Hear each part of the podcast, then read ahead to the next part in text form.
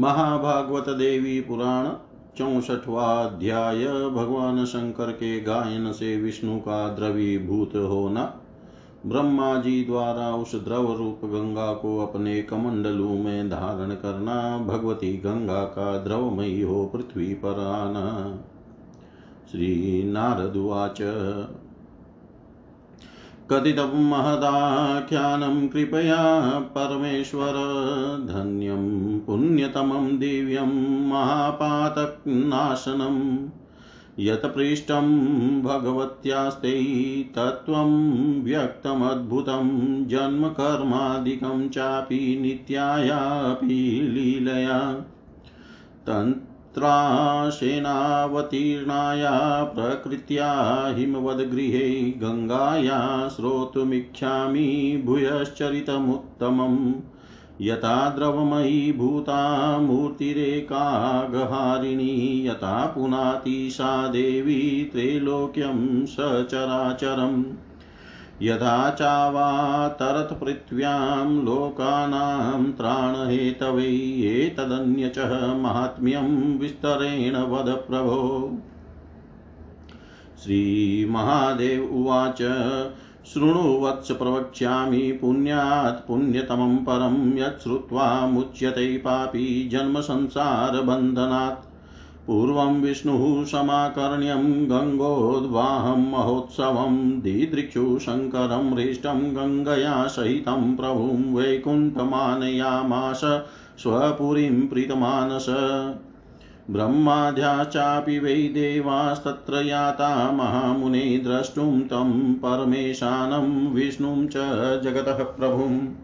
तत्र श्रुत्वा चापरेऽपि मरीच्याद्या महर्षय विविशुश्चारुनिर्माय सभामदिव्यासनोपरि रत्नसिंहासने रम्यै उपवेश्य महेश्वरं हृष्टः प्राह जगन्नाथ कुरु गानं महेश्वर।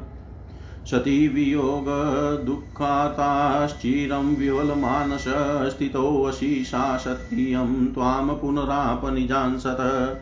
दृष्ट्वा त्वां सुप्रसन्नास्यं सङ्गमं हृष्टमानसं सर्व एव प्रहृष्टास्मो वयं त्रिदशवन्दित। तद्गानमतिसम्प्रीतिजनकं त्वन्मुखाच्युतं श्रोतुमिच्छामि विश्वेश। गुरुगानं महेश्वर। इति तस्य वचः श्रुत्वा विष्णोरमिततेजस शम्भुसुललितं गानं चक्रे अत्यद्भुतमुत्तमम् प्रथमं गानमाकर्ण्यं ब्रह्माद्यास्त्रिदशेश्वरा मुमुः सर्वमेवातिं मनोज्ञं मुनिशतम्।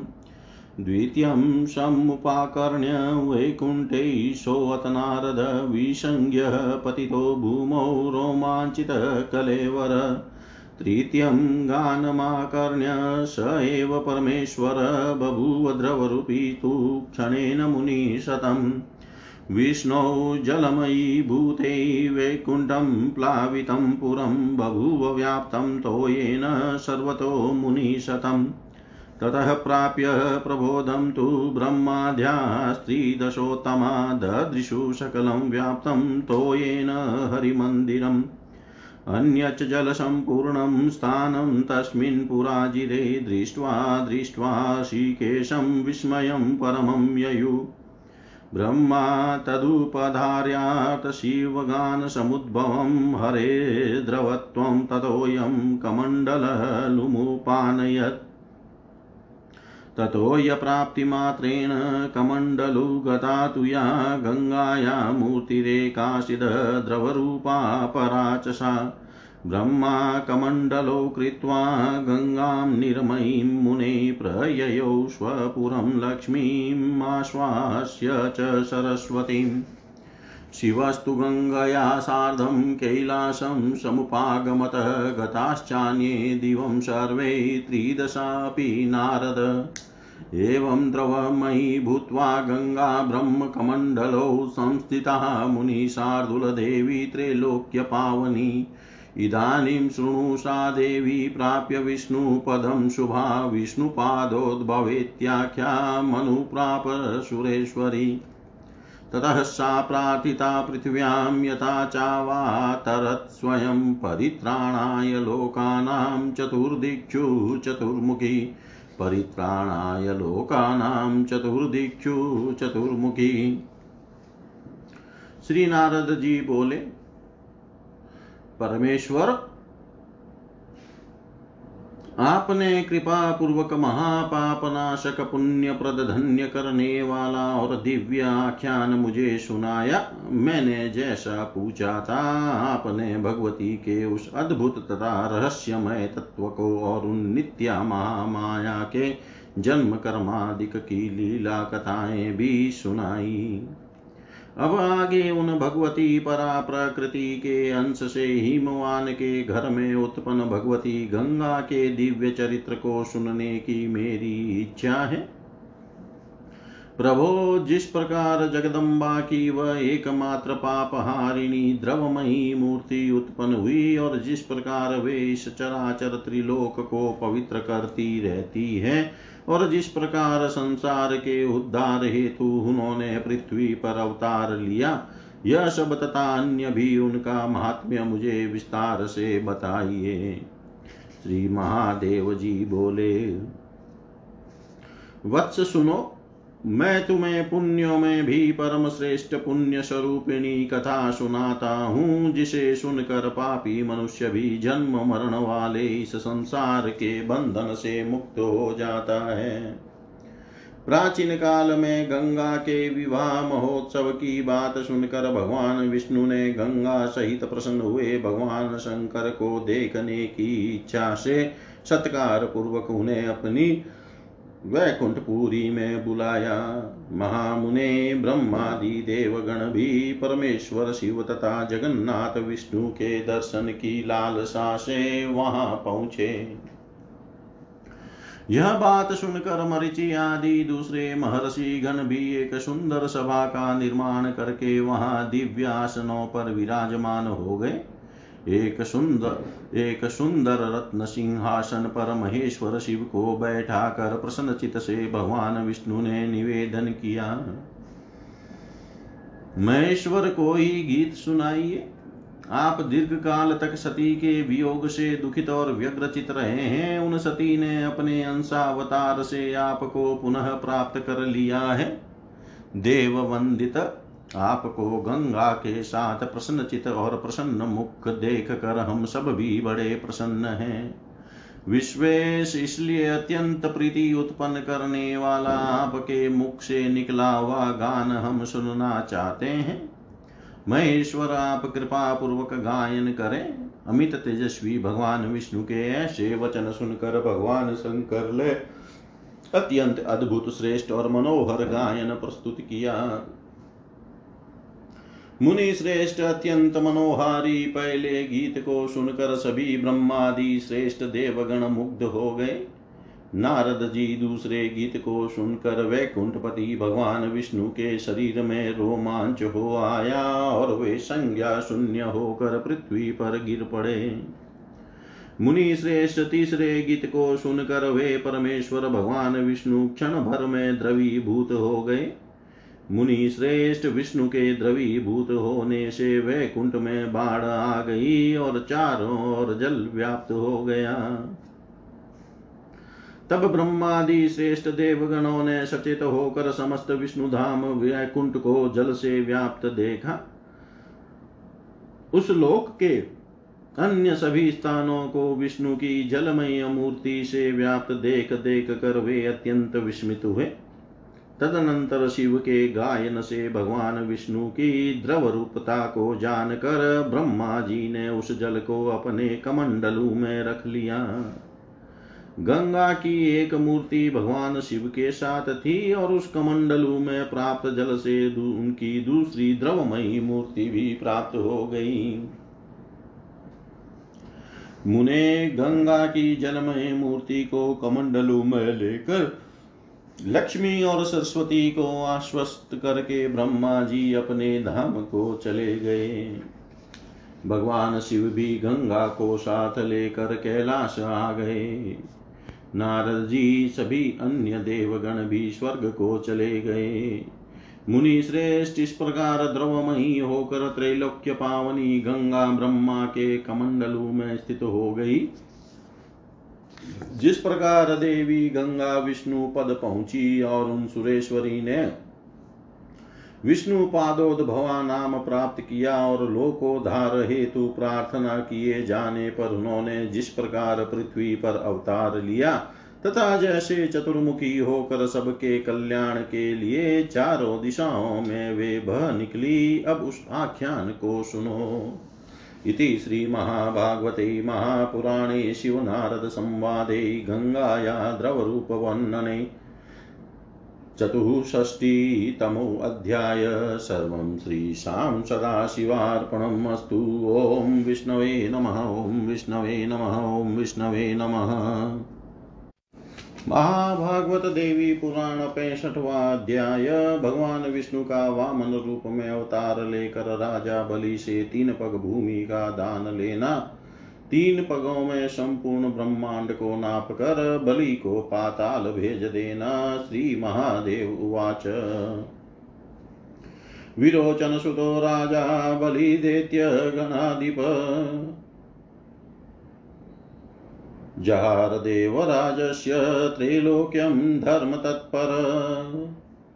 श्रीमहादेव उवाच विरोचनसुतो राजा बलिदेत्यगणाधिप जहारदेवराजस्य त्रैलोक्यं धर्मतत्पर। ततोऽदितिदेवमाता पुत्रराजापहारणे दुःखिता प्रार्थयामास, विष्णुं त्रिजगतां प्रभुम्। ततः प्रसन्नो भगवान् प्रत्यक्षं समुपागतः उवाच देवमातस्त्वं वृणूयत समीहितं दास्यामि परं प्रीत्या तपसोग्रेण तोषित। अदितिरुवाच यदि प्रसन्नो भगवन् वरं मे त्वं प्रयच्छसि तदा बलिहृतं राज्यमिन्द्राय त्वं समर्पय। श्रीभगवानुवाच वैरोचनो न वध्यो मे प्रह्लादन्वयसम्भव मदभक्तो धर्मनिष्ठश्च यशस्वी लोकविश्रुत तस्माद् वामनरूपेण सम्भूय त्वयि कश्यपात् याच।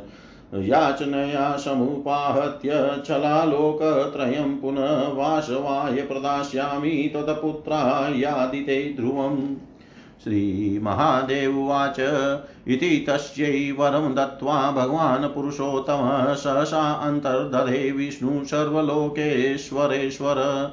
अतः विष्णुदेवमातुर्गर्भगेहमुपागमज्जन्मने दैत्यराजस्य राजापहरणेच्छया सा च तं सुस्ववे पुत्रं वामनं चारुरूपिणं सर्वलक्षणसम्पूर्णं सुचारुमुखपङ्कजम्। स एकदा द्विजैः सार्धं द्विजरूपी जनार्दन आशसाद महात्मानं बलिं धर्मपरायणम् सोयाचतः बलिं भूमिं त्रिपादपरिसंमितां तच्छ्रुत्वा चाहतं राजा स्वल्पं किं याचसे द्विज। द्वीपं वा वत्समेकं वा ग्रामं वापि तदर्धकं न याचसे कथं विप्रदास्ये न संशय।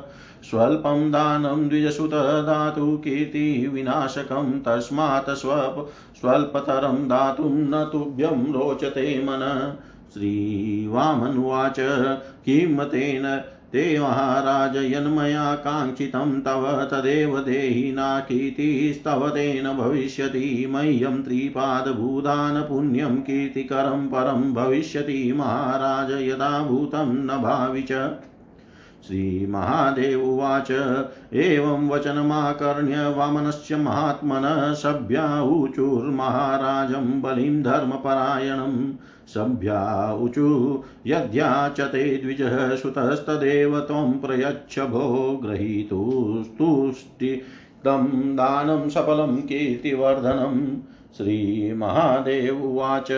इत्याकर्ण्यवचस्तेषां राजा तस्मै द्विजातये त्रिपादसंहितां भूमिं दातुं त्रितिलकुशं दधे। एतस्मिन्नेव काले तु दैत्यानां गुरुराहतं क्षणं तिष्ठ महाराज वचनं मे अवधारय। नायं द्विजसुतो नूनं द्विजरूपी जनार्दन मायया वामनो भूत्वा त्वदन्तिकमुपागत। यद्याचते मुहुस्तत्र त्रिपादपरिसंहितां भूमिं तदिन्द्रकार्यार्थं निश्चितं विधि भूपदै त्वयै तस्मै यदि पुनस्त्रीपादपरिसंमिता भूमिः प्रदीयते तर्हि तव लोकत्रयं ध्रुवं नेष्यत्ययं चाति कर्वो दातुमिन्द्राय निश्चितम्। बलिर्वाच। कुलदेवः कथं विष्णुर्मम लोकत्रयं गुरो सम्प्रदाशयति चेन्द्राय मतो नीत्वाचलेन वा? भृगुरुवाच, न साध्यं विद्यते विष्णोदेवकार्यानुरोधिन किञ्चिदत्र महाराज दारुणं कर्म निश्चितं, स एव भगवान् नूनमदित्या गर्भसम्भव। मायया वामनो भूत्वा ततो भूमिं प्रयाचते। तस्माद्राजस्त्वमेतस्मै भूमिं मा देहि कश्चन यदि ते लोक्यराज्यं त्वं समीचसि महामते। बलिर्वाच दास्यामीत्येवमुक्त्वाहं न दास्ये वा कथं गुरो, दास्यामि वा कथं भूमिं चलग्राही अयं यदि। श्रीमहादेववाच इति राज्ञो वचः श्रुत्वा शुक्रो दानवपूजितः मुहुस्तं वारयामास भूमिदानसमुद्यतम्। तच्छ्रुत्वा स तु धर्मात्मा तूष्णीं भूय महामुने निश्चित्य चेतसा दानं गुरोर्वचनमब्रवीत्। बलिर्वाच गुरो यदि स्वयं विष्णुर्माया वामनरूपधृक् त्रैलोक्यं याचते तर्हि किं मे भाग्यमतः परम्? यस्य प्रीतिं समुद्दिश्य दानं किमपि मानव कुर्वन्यत् आप्नोति तदनन्तं तमं मतम्। तस्मै वामनरूपाय विष्णवे द्विजरूपिणे त्रैलोक्यं सम्प्रदास्यामि किं मे भाग्यमतः परम्। विष्णोः सम्प्रीतये कर्म न करोति विमूढधी, करोति यस्तु सन्क्वापि निमजति न वै गुरो। तस्माद्वामनरूपाय विष्णवे द्विजरूपिणे त्रिपादभूमिं दास्यामि, प्रीतिं तस्य समुद्दिशन्। इत्युक्त्वा स गुरुं राजा विष्णोप्रीतिं समुद्दिशन् त्रिपादसंहितां भूमिं ददो तस्मै परात्मने। सस्वस्तीत्येव भा, स्व सस्वस्तीत्येवमाभाष्य वामनो मुनिशतं विश्वरूपी भवो विष्णुस्त्रिपादो जगदीश्वर। तस्येकं तु पदं वत्स ब्रह्माण्डं स्फोटयत् तदा ध्रुवं जगाम ब्रह्माण्डे तदा तस्मिन् पदाम्बुजे। कमण्डलु स्थितं ततु पृतोऽयं प्रादात् प्रजापतिः तदा निर्मयी गङ्गा प्राप्य विष्णोः परं पदम् तत्रैवावस्थितिं चक्रे सर्वपापपणाशिनी विष्णुस्तु प्राह राजानं बलिं धर्मपरायणं सापरादैव स्पृष्ट्वा पादेनेकेन तच्छिर। तव लोकत्रयं वत्स न्यस्तं तिष्ठतु साम्प्रतं शक्राय तावत् पातालं व्रज। त्वं सह दानवै तवापि देवराजत्वं भविष्यत्यष्टमे मनो तदा लोकत्रयं भूयस्त्वमाप्स्यसि न संशय। इति विष्णोर्वचः श्रुत्वा बलिः सर्वासुरैः सह पातालं प्रययो विष्णुं प्रणिपत्य महामुने। वैकुण्ठे जगतां नाथ प्रययो त्रिदशेश्वर गङ्गा तु संस्थिता तस्य चरणे लोकपावनी। गङ्गा तु संस्थिता तस्यै चरणे लोकपावनी। गङ्गा तु संस्थिता तस्य चरणे लोकपावनी। श्री नारद जी बोले परमेश्वर आपने कृपा पूर्वक महापाप नाशक पुण्य प्रद धन्य कर, करने वाला और दिव्य आख्यान मुझे सुनाया। श्री महादेव जी बोले विरोचन पुत्र धर्मात्मा दैत्यराज बलि ने देवराज इंद्र से त्रैलोक्य का राज्य छीन लिया। तब देव माता अदिति ने अपने पुत्रों का राज्य छिन जाने से दुखी होकर त्रिलोकी नाथ विष्णु की प्रार्थना की। तब प्रसन्न होकर भगवान विष्णु ने उन्हें प्रत्यक्ष दर्शन दिए और कहा कि, देव माता, तुम यथेच वरदान मांग लो। तुम्हारी उग्र तपस्या से संतुष्ट हुआ मैं प्रसन्नता पूर्वक तुम्हें वह प्रदान करूँगा। अदिति बोली भगवान, यदि आप प्रसन्न हैं और मुझे वर देना चाहते हैं तो बलि द्वारा अपहृत इंद्र का राज्य उसे लौटा दे। श्री भगवान बोले, प्रहलाद के वंश में उत्पन्न होने के कारण विरोचन पुत्र बलि मेरे लिए अवध्य है। वह धर्मनिष्ठ, यशस्वी, लोक विख्यात और मेरा भक्त है। इसलिए देवी अदिति महर्षि कश्यप से आपके गर्भ से वामन रूप में अवतरित होकर मैं छल पूर्वक भिक्षा में त्रिलोकी का राज्य लेकर तुम्हारे पुत्र इंद्र को पुनः दे दूँगा। श्री महादेव जी बोले, इस प्रकार उसे वरदान देकर सर्वलोकाधिपति पुरुषोत्तम भगवान विष्णु सहसा अंतर्धान हो गए। तत्पश्चात भगवान विष्णु ने दित्य राज बलि का राज्य अपहरण करने की इच्छा से जन्म लेने के लिए देव माता अदिति के गर्भ में प्रवेश किया। अदिति ने सुंदर रूप वाले पुत्र वामन को जन्म दिया, जो सभी शुभ लक्षणों से युक्त थे तथा जिनका मुख कमल अत्यंत मनोहर था। एक बार ब्राह्मण रूपी वे जनार्दन अन्य ब्राह्मणों के साथ धर्मपरायण महात्मा बलि के पास आए। उन्होंने बलि से तीन पग भूमि की याचना की, जिसे सुनकर राजा बलि ने कहा, द्विज, इतनी छोटी याचना क्यों करते हो? विप्र कोई द्वीप, वर्ष, ग्राम अथवा आधा ग्राम ही क्यों नहीं मांग लेते? मैं निश्चय ही आपको वह समर्पित कर दूँगा। ब्राह्मण पुत्र। थोड़ा दान देने से दाता की कीर्ति नष्ट होती है, इसलिए इतना स्वल्प दान आपको देने का मन नहीं करता।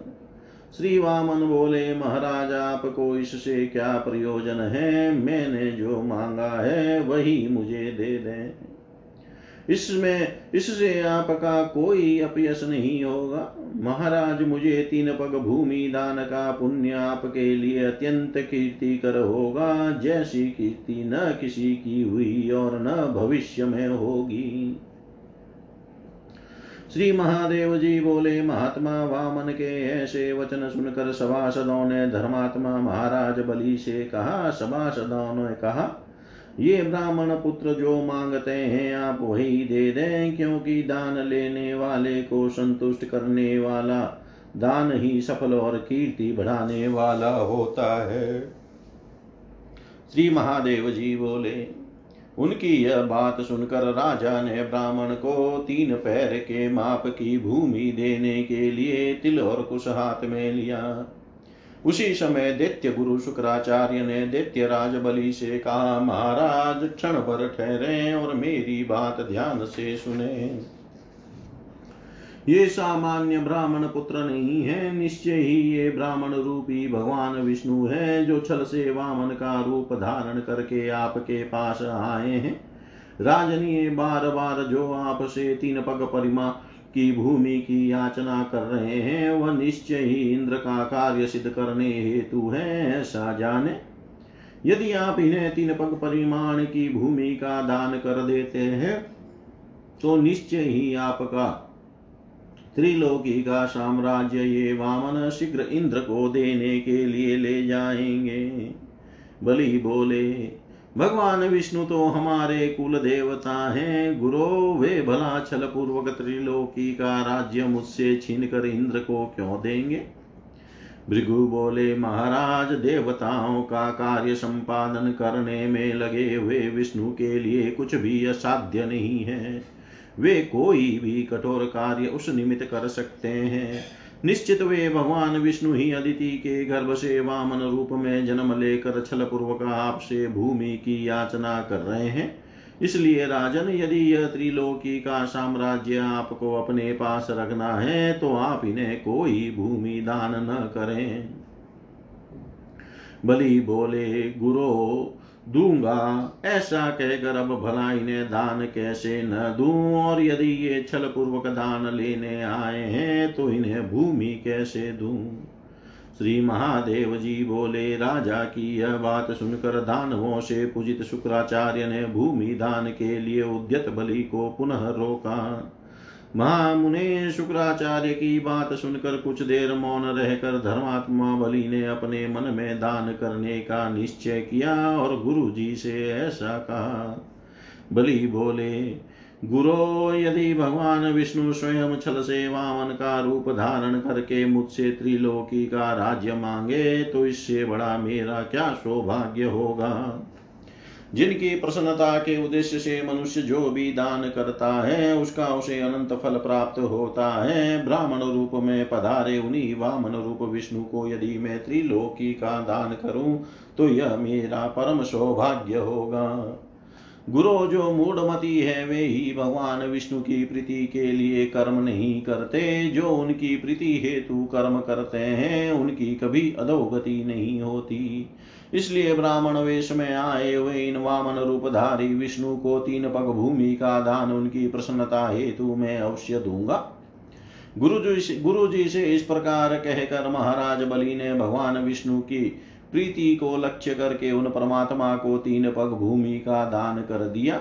मुनि श्रेष्ठ उन वामन रूपधारी त्रिविक्रम जगदीश्वर विष्णु ने स्वस्ति ऐसा कहकर विराट रूप धारण कर लिया। वत्स उनका एक पैर ब्रह्मांड का अतिक्रमण करता हुआ उसके ऊपर निकल गया। तब उस चरण कमल को प्रजापति ब्रह्मा ने अपने कमंडलों में स्थित जल से प्रक्षालित किया। जल रूपिणी सर्व पाप नाशिनी गंगा भगवान विष्णु के चरण कमल को पाकर वहीं विद्यमान हो गई। भगवान विष्णु ने एक पैर से उसके सिर को छूते हुए धर्मपरायण राजा बलि से अपराधी की भांति ऐसा कहा, वत्स इस समय तुम्हारा त्रिलोकी का राज्य इंद्र के पास न्यास रूप में रहे और तुम दानवों को साथ लेकर पाताल लोक को चले जाओ। आठवें मनु के काल मनवंतर में तुम्हें भी इंद्र पद मिलेगा। तब तुम त्रिलोकी का राज्य पुनः प्राप्त कर लोगे। इसमें संशय नहीं है। महामुने, भगवान विष्णु के ऐसे वचन सुनकर सभी असुरों के साथ बलि उन्हें साष्टांग प्रणाम करके पाताल लोक को चले गए। जगन्नाथ, सुरेश्वर, भगवान, विष्णु, वैकुंठ लोक को चले गए और लोक पावनी गंगा उनके चरणों में स्थित हो गई। इति श्री श्रीमहाभागवते महापुराणे वामनावतार प्रस्तावे यात्राकथने पञ्च षष्टितमोऽध्याय सर्वं श्रीशां सदाशिवार्पणम् अस्तु। ॐ विष्णवे नमः, ॐ विष्णवे नमः, ॐ विष्णवे नमः। महाभागवत देवी पुराण छाछठवा अध्याय छाछठवा अध्याय। ब्रह्मा जी द्वारा भगवती गंगा की प्रार्थना करना तथा गंगा द्वारा पुनः तीनों लोकों में आने का आश्वासन देना भगीरथ द्वारा भगवान विष्णु भगवती गंगा और भगवान शिव की आराधना। श्री महादेव उवाच। एवं हरितनुं प्राप्तां ज्ञात्वा गङ्गां विधिस्तदा शून्यं कमण्डलुं चापि विलोकय मुनिशतं चेतसा चिन्तयामाश क्षणं त्रिदश वन्दितः इयं द्रवमयी गङ्गा त्रिषु लोकेषु दुर्लभा। पुण्यात् पुण्यतमा धन्या स्थिता मम कमण्डलो प्राप्ता हरिपदाम्भोजं निश्चला समुबुधीयम् नूनं नदी स्वयं भूत्वा स्वर्गम् अत्रयं रसातलं पवित्रं प्रकरयिष्यन्ति शिरसङ्गं वाप्स्यति। तदहं तपसा सद्यो देवीं गङ्गां सुरेश्वरीं भूयो विष्णुपदाम्भोजा द्रावयिष्यामि निश्चितम्। इति सञ्चिन्तय स विधिर्वैकुण्ठं समुपागतः गङ्गां सम्प्रार्थयामास स्थितां विष्णुतनो मुने। चिरं प्रार्थयतस्तस्य गङ्गा त्रिलोक्यपावनी प्रत्यक्षं समुपागत्य वचनं त्विदमब्रवीत्। गङ्गोवाच अहं हरितनो ब्रह्मांस्तास्ये कालं कियद्ध्रुवं ततो द्रवमयी भूत्वा विष्णोपादाम्बुजात् पुनः निःसृत्य पावयिष्यामि लोकत्रयं संशयम्। स्तुता भगीरथेनाहं राज्ञा चामिततेजसा भागीरथीति विख्याता याशेऽहं धरणीतले। उद्धृत्य तत्पितॄन् सर्वान् सिद्धसङ्गं वाप्य च पातालं सम्प्रविश्यामि। लोकानां त्राणहेतवै। ब्रह्मोवाच। अहं वाप्यनुजानामि ज्ञानदृष्टया सुरोत्तमे भगीरथस्य राज्ञस्त्वं कीर्तिं संवर्धयिष्यसि। अहं चापि तदर्थं त्वां प्रार्थये शिवसुन्दरी यत्त्वं भूयो विनिसृत्य त्रैलोक्यमधियास्यसि। श्रीमहादेव उवाच। ततो गङ्गा भगवती स्वयम् अन्तर्दधे चिरात् ब्रह्मापि स्वपुरं प्रायात् सर्वलोकपितामह। अथ विष्णुतनुं प्राप्तां गङ्गां द्रवमहीक्षितो आनेतुं चापप्रभावत भस्मीभूतान् मुनीन्द्रस्य कपिलस्यातितेजस उद्दीर्षुर्महात्मा स राजा सगरवंशज भगीरथः परमात्मानं विष्णुं लोक लोकेश्वरेश्वरं चिरमाराधयामास यतात्मा मुनिशतम् ततः प्रसन्नो भगवान् परात्मा पुरुषोत्तमः प्रत्यक्षं समभूतस्य राज्ञपुण्यतमात्मनः। तं दृष्ट्वा जगतामनाथं शङ्खचक्रगदाधरं पीताम्बरं सुपर्णस्तं वनमाला विराजितं प्रणम्य दण्डवदभूमौ स्तोत्रमाह महीपति। भगीरथुवाच त्रैलोक्यपावन जगत्परिवन्द्यपाद विश्वेश्व विश्वप महापुरुषप्रधान नारायणाच्युत हरे मधुकेट भारे, विष्णो प्रसीद परमेश्वर ते नमोऽस्तु। विश्वेककारणपुराणजगन्निधान श्रीवत्सलाञ्छन विभो मधुसूदनाख्य गोविन्दवामनजनार्दन विश्वमूर्तै विष्णो प्रसीद परमेश्वर ते नमोऽस्तु। अत्यन्तविक्रम जगन्मय वासुदेव दैत्यान्तकान्तक भयान्तक कान्तपूर्ण वैकुण्ठमाधव धराधर चारुरूप विष्णो प्रसीद परमेश्वर ते नमोऽस्तु। लक्ष्मीपते, अमरपते जगदेकनाथ। मायाश्रयेककरुणामय केशवेश। आनन्दसान्द्रकमलेक्षण शुद्धबोध। वाणीपते, अखिलपते सततं नतोऽस्मि। नमस्ते विश्वरूपाय विष्णवे अमिततेजसे सच्चिदानन्दरूपाय शुद्धज्ञानात्मने नमः। अद्य मे सफलं जन्म, अद्य मे सफलं तप। यत्त्वां पश्यामि नेत्राभ्यां, देवेरपि सुदुर्लभम्। श्रीमहादेववाच इत्यादि स्तुतिवाक्येस्तु सस्तुतो जगदीश्वर उवाच नृपशार्दूलं भगीरथमरिन्दमम्। श्रीभगवानुवाच किं ते अभिलषितं राजन् वरं तद्वर यादुना प्रीत्याहं सम्प्रदास्यामि तव भावेन निश्चितम् भगीरथ उवाच पितरो भ्रमशापेन भस्मीभूय मम प्रभो गतिमनुप्राप्तास्तेषां निष्कृतिकारणात्। गङ्गां द्रवमयीं नेतु खित्यामीच्छामि पावनीं सा ते तनुमनुप्राप्य स्थिता त्रैलोक्यपावनी कमण्डलुकृतावासा भ्रमणः परमात्मनः। तां त्वं ददासि चेदगङ्गा स्वशरीरकृतालयां तदा मे पितरः सर्वे प्रयान्ति परमं पदम्। एतदेव जगन्नाथ वाञ्छितं विद्यते मम। त्वतः सर्वात्मना देव प्रणतानां कृपाकर श्रीभगवानुवाच। वत्स क्षितितलं गत्वा गङ्गाद्रवमयी स्वयं मच्छरीराद्विनी श्रीत्योद्धरिष्यति पितृस्तव। त्वं तु तां परमाराध्यां देवानामपि दुर्लभां सम्प्रार्थय महाराज तथा शम्भुं जगत्पतिम् ततः सम्पत्यस्ते अभीष्टं सर्वमेव भगीरथः।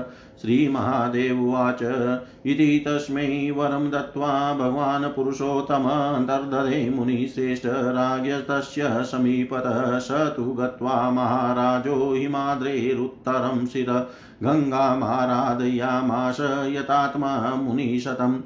गते तु बहुशास्त्रै वर्षे तपस्यतः प्रसन्ना समबुदङ्गा शिवशक्तिस्मितानना सा प्रत्यक्षमनुप्राप्य राजानं यतमानसमुवाच राजन् वृणुं तं यते अभिलषितं वरम्।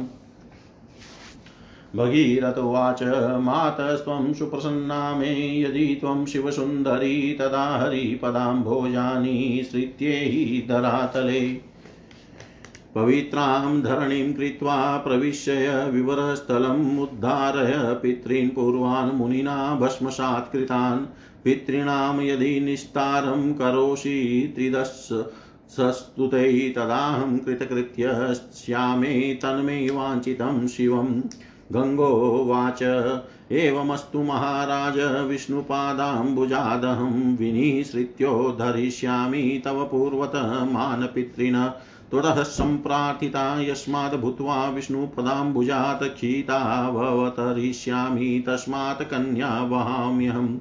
तेन भागीरथीत्याख्या लोके मे सम्भविष्यति, त्वया तु जगतामनाथ शम्भुर्गत्वा प्रसाद्यताम्। स मे प्रियतमो भर्ता तस्याहं वशवर्तिनी तेन गन्तुं न शक्नोमि विना तस्याज्ञया प्रभो। तस्मात् प्रसन्नतां याते शङ्करे त्वयि भूपते मेरुशृङ्गं समारूह्यं शङ्खं जलधनीश्वनम्।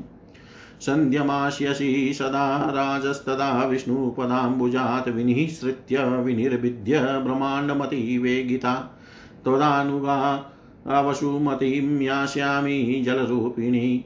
उद्धृत्य त्वत्पितॄन् सर्वान् विवरं समुपेत्य च पातालमनुयास्यामि तव कीर्तिविवर्धिनी श्रीमहादेवोवाच इत्युक्त्वा सा भगवती गङ्गा शङ्करगेहिनी पश्यतो नृपतेस्तस्य क्षणादन्तरधीयत भगीरथश्च भूपालो पितॄणां कीर्तिवर्धन कृतकृत्यमिवात्मानम् मेने गङ्गाभिदर्शनात् गत्वा गङ्गाज्ञया राजा। धर्मात्माशो भगीरथ महेशं प्रार्थयामास। तस्मिन्नेव निराहारी शताब्दं तु नियतात्मा महामदे। ततः प्रसन्नो देवेश शङ्करप्रभुरव्यय प्रत्यक्षं समभूतस्य पञ्चाशो वृषभध्वज। तं वीक्षय रजताभासं पञ्चाशशूरधारिणं व्याघ्राजिनपरिधानं जटामण्डितं मस्तकं विभूतिलिप्तसर्वाङ्गं नीलकण्ठं स्मिताननं नागेन्द्रभूषितं चारुचन्द्रार्धकृतशेखरम् दण्डवत्पतितो राजा नाम्नामष्टसहस्रकै तुष्टावदेवदेवेशं पूर्णं सर्वसुरोत्तमम् तुष्टावदेवदेवेशं पूर्णं सर्वसुरोत्तमम् श्री महादेव जी बोले, मुनि श्रेष्ठ देव वंदित पितामह ब्रह्मा जी ने भगवती गंगा को भगवान विष्णु के चरण कमल में स्थित जानकर अपने कमंडलू को जल विहीन देख कर कुछ क्षण के लिए मन में विचार किया कि ये द्रवमयी गंगा तीनों लोकों में अब दुर्लभ हो गई। मेरे कमंडलू में स्थित ये गंगा भगवान विष्णु के चरण कमलों को प्राप्त करके अत्यंत पुण्यमयी और धन्य होकर वहीं स्थिर हो गई। निश्चय ही ये स्वयं नदी होकर स्वरलोक मृत्युलोक तथा पाताल लोक को पवित्र करती हुई जनों के सामनिध्य को प्राप्त करेगी।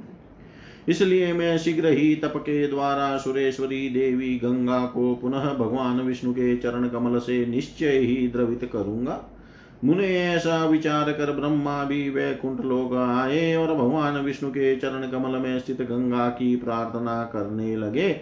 उनके चीरकाल तक प्रार्थना करने पर त्रैलोक्य पावनी गंगा ने प्रत्यक्ष होकर इस प्रकार कहा। गंगा जी बोली, भ्रमण में कुछ समय तक निश्चित रूप से भगवान विष्णु के श्री विग्रह में निवास करूँगी। उसके बाद भगवान विष्णु के चरण कमलों से निकलकर द्रवमयी होकर पुनः तीनों लोकों को पवित्र करूँगी। इसमें किसी प्रकार का संदेह नहीं है।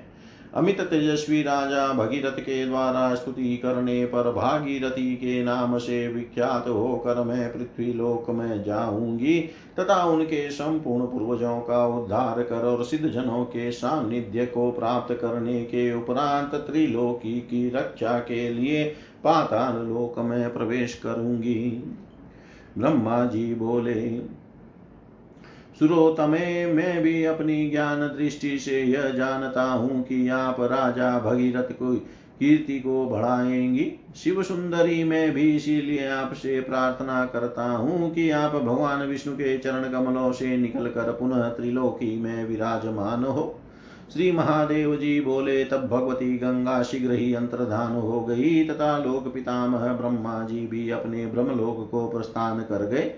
मुनि श्रेष्ठ अति तेजस्वी मुनिवर कपिल के साप से भस्मीभूत अपने पितरों का उद्धार करने की इच्छा से गुरु वशिष्ठ के द्वारा आदिष्ट होकर सगर के वंश जितेंद्रिय राजा भगीरथ ने विष्णु पद को प्राप्त द्रवमयी गंगा को पृथ्वी पर लाने के लिए लोकनाथाधिपति परमात्मा भगवान विष्णु की चीरकाल पर्यंत आराधना की। तब परमात्मा भगवान पुरुषोत्तम प्रसन्न होकर अत्यंत पुण्यात्मा राजा भगीरथ के सामने प्रकट हो गए।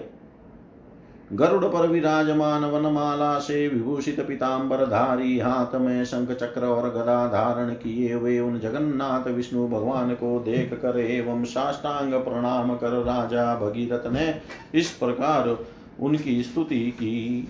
भगीरथ बोले तीनों लोकों को पवित्र करने वाले जगत के द्वारा वंदित चरण वाले विश्व के पालनहार महापुरुषों में श्रेष्ठ विश्वेश नारायण अच्युत हरि मधु के टब के शत्रु विष्णु, आप हम पर प्रसन्न हो। परमेश्वर, आपको नमस्कार है। विश्व के एकमात्र कारण सनातन जगदाधार श्री वत्स के चिन्ह से सुशोभित विभो मधुसूदन गोविंद वामन जनार्दन विश्वमूर्ति विष्णु आप हम पर प्रसन्न हो। परमेश्वर आपको नमस्कार है। वासुदेव, आप अत्यंत पराक्रमी विश्व रूप देत्यों का नाश करने वाले, यम स्वरूप भय को दूर करने वाले हैं। कांतिमय पूर्ण स्वरूप वैकुंठ माधव पृथ्वी को धारण करने वाले सुंदर स्वरूप वाले विष्णु, आप हम पर प्रसन्न हो। परमेश्वर आपको नमस्कार है। लक्ष्मीकांत सुरश्रेष्ठ विश्व के एकमात्र स्वामी, माया के एकमात्र आश्रय, करुणामय केशव, ईश घनानंद स्वरूप, कमल नयन शुद्ध ज्ञान स्वरूप, वाणी के स्वामी तथा संपूर्ण विश्व के स्वामी को मैं निरंतर नमस्कार करता हूँ। अत्यंत तेज स्वरूप विश्व रूप विष्णु को नमस्कार है। शुद्ध ज्ञान आत्मा सचिदानंद स्वरूप को नमस्कार है। आज मेरा जन्म और तप दोनों सफल हुआ, क्योंकि देवताओं के लिए भी दुर्लभ आपकी मैं, आपको मैं अपने नेत्रों से देख रहा हूँ। श्री महादेव जी बोले, इन स्तुति वाक्यों से स्तवन किए जाने पर भगवान विष्णु ने शत्रु सुदन नृप श्रेष्ठ भगीरथ से कहा श्री भगवान बोले, राजन, आप क्या क्या अभीष्ट है? उसे अब मांग लीजिए। आपकी भक्ति से मैं प्रसन्न, मैं उसे निश्चित रूप से प्रदान करूँगा। भगीरथ बोले, प्रभो, मेरे पूर्वज ब्रह्म साप से भस्मीभूत होकर अधोगति को प्राप्त हो गए हैं। उनके उद्धार के लिए मैं द्रवमयी पवित्र गंगा को पृथ्वी पर ले जाना चाहता हूँ। परमेश्वर ब्रह्मा के कमंडलू में निवास करने वाली वे त्रैलोक्य पावनी गंगा आपके श्री विग्रह को प्राप्त होकर स्थित हो गई है। आप अपने शरीर में स्थित उन गंगा को यदि प्रदान कर देंगे तो मेरे सभी पूर्वज परम पद को प्राप्त हो जाएँगे। भक्तों पर सब प्रकार से कृपा करने वाले देव जगन्नाथ, आपसे यही मेरी अभिलाषा है। श्री भगवान बोले वत्स ये द्रवमयी गंगा मेरे शरीर से निकलकर स्वयं पृथ्वी पर जाकर आपके पूर्वजों का उद्धार करेगी। महाराज भगीरथ, आप उन परमाराध्य देवताओं के लिए भी दुर्लभ गंगा तथा भगवान विश्वनाथ की प्रार्थना करें, तब आपका सारा अभिष्ट सिद्ध हो जाएगा। श्री महादेव जी बोले मुनि श्रेष्ठ इस प्रकार भगवान पुरुषोत्तम राजा भगीरथ को वर प्रदान कर वहाँ से अंतर्धान हो गए। मुनि शतम वे शैतेन्द्रिय महाराज भगीरथ हिमालय के उत्तरी शिखर पर जाकर भगवान गंगा की आराधना करने लगे। उनके हज़ारों वर्ष तपस्या करने पर स्मितमुखी शिव शक्ति स्वरूपिणी भगवती गंगा प्रसन्न हो गई। भगवती गंगा ने शैतेन्द्रिय राजा के समक्ष प्रकट होकर कहा, राजन, आपका जो अभिलषित वर हो, उसे मांग लीजिए। भगीरथ बोले, माता शिव सुंदरी यदि आप मुझ पर प्रसन्न है तो भगवान विष्णु के चरण कमल से निकल कर पृथ्वी तल पर चलें और पृथ्वी पृथ्वी को पवित्र करके विवर में प्रविष्ट होकर मुनि के द्वारा भस्म सात किए गए मेरे पूर्वजों का उद्धार करें। देवताओं की वंदनिया, यदि आप मेरे पूर्वजों का उद्धार कर दें तो मैं कृतार्थ हो जाऊँगा। यही मेरी मंगलमयी अभिलाषा है। गंगा जी बोली, महाराज, ऐसा ही होगा। मैं भगवान विष्णु के चरण कमल से निकल कर आपके सभी पूर्वजों का उद्धार करूँगी। आपसे प्रार्थित होकर मैं भगवान विष्णु के चरण कमल से निकलकर पृथ्वी तल पर अवतरित होंगी इसीलिए आपकी कन्या होंगी और इस संसार में भागीरथी इस नाम से प्रसिद्ध होंगी आप जाकर विश्वनाथ भगवान शंकर को प्रसन्न करें।